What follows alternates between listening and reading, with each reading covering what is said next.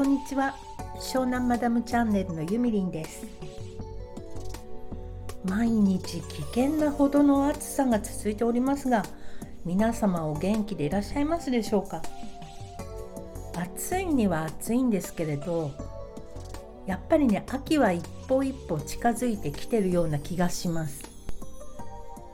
うちのベランダの目の前に桜の木があって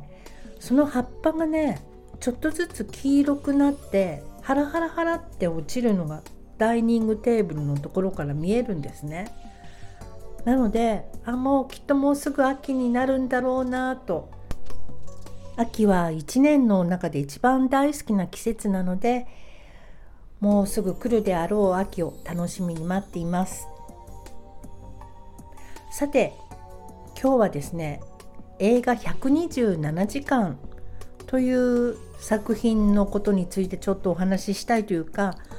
その映画のことを思い出すような出来事があったので、えー、そのお話をしたいと思います。この127時間という映画はダニー・ボイル監督の作品でこのダニー・ボイルさんは他にはトレインスポッティング、ザ・ビーチ、スラムドッグ・ミリオネア、イエスタデーなどが代表作かなどれもこれも印象に残る良作ばっかりかなと思います。でこの今回の127時間という作品は主人公のアーロンさんが渓谷に旅に出るんですね。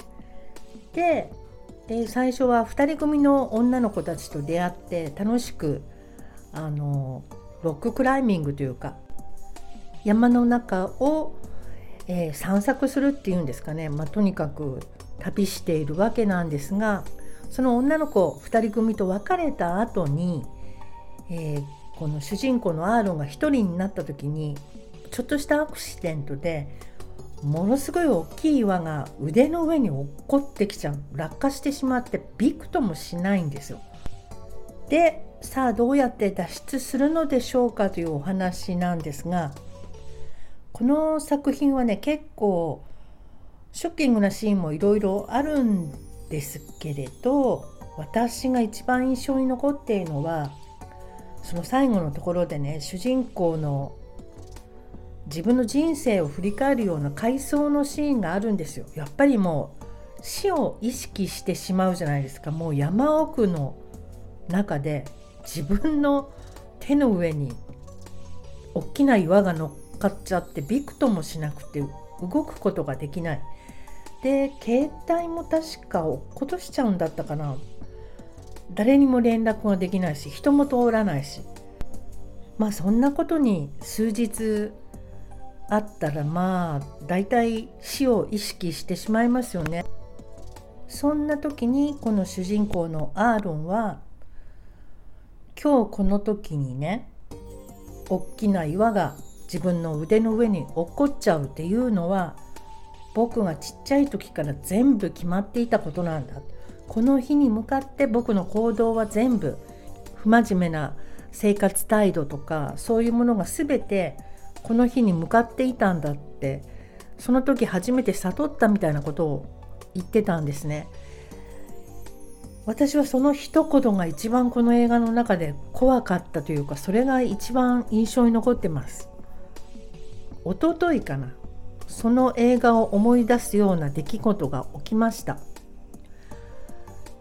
とねあるお友達とのことなんですけどちょっとあることがあって2人の間に2人の間の友情にひびが入るような出来事があったんですね。女の友達ですこれは。でその時に彼女の方はものすごくちょっと怒ってしまったというか私の私のやったことに対してかなりうん悲しくもあり腹立たしくもありという感じだったと思うんですね。で私もああちょっとしまったなとは思ったんですよ。ちょっとは詳しくは言えないんですけどでしまったとは思ったもののすぐにねあこれでよかったんだなって思ったの。まるで私たちの友情の上に大きな岩がドカーンと落っこってきてさあどうしますかっていうことになったような気持ちがしたのね。つまり私たち2人の友情は今日この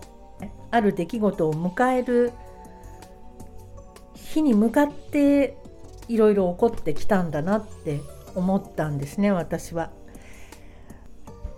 今までのこう出来事を振り返ると私的にはいろいろ我慢したりとか、うん、何回も約束をいろんな破られたことがあったりとかそれでも許してきたというか我慢してきたですね私的には。で他にもなんかよく考えると我慢してきたことがいっぱいあったなと思ってなんで我慢してきたんだろうって自分でもちょっと不思議に思ったんですけど岩が落ちてきたことによってさあ今後の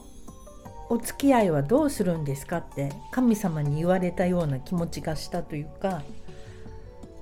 そこで決断をしなきゃいけなかったと思うんですね。今後も仲良く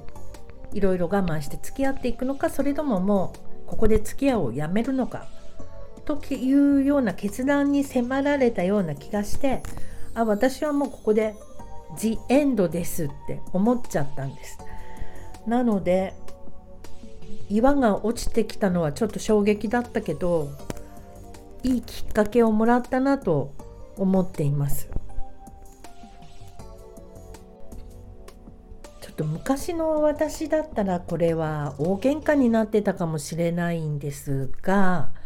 さすがにね大人になってますししかも私は同性の人にはちょっと一歩引いた感じでお付き合いしているので大惨事は免れたかもしれないですね。というか今はっと思ったんですけどその思いっきりわーっと言えるほどの中ではなかったのかもしれないと今はたと気がつきました。まあ、とにかくですねあの何か我慢しながら付き合いをしていくっていうのはやっぱりストレスがあるし大切な人との時間を優先していきたいのでこれで良かったかなと自分の決断には今のところ後悔はないですね。そんなことがありました。というわけでこれから127時間もう一回見てみたいと思います。これはねアマプラにありました。コメント欄にリンクを貼っておきますのでよろしかったらそちらからポンと見に行ってみてください。それでは今日はこれで終わりです。バイバイ。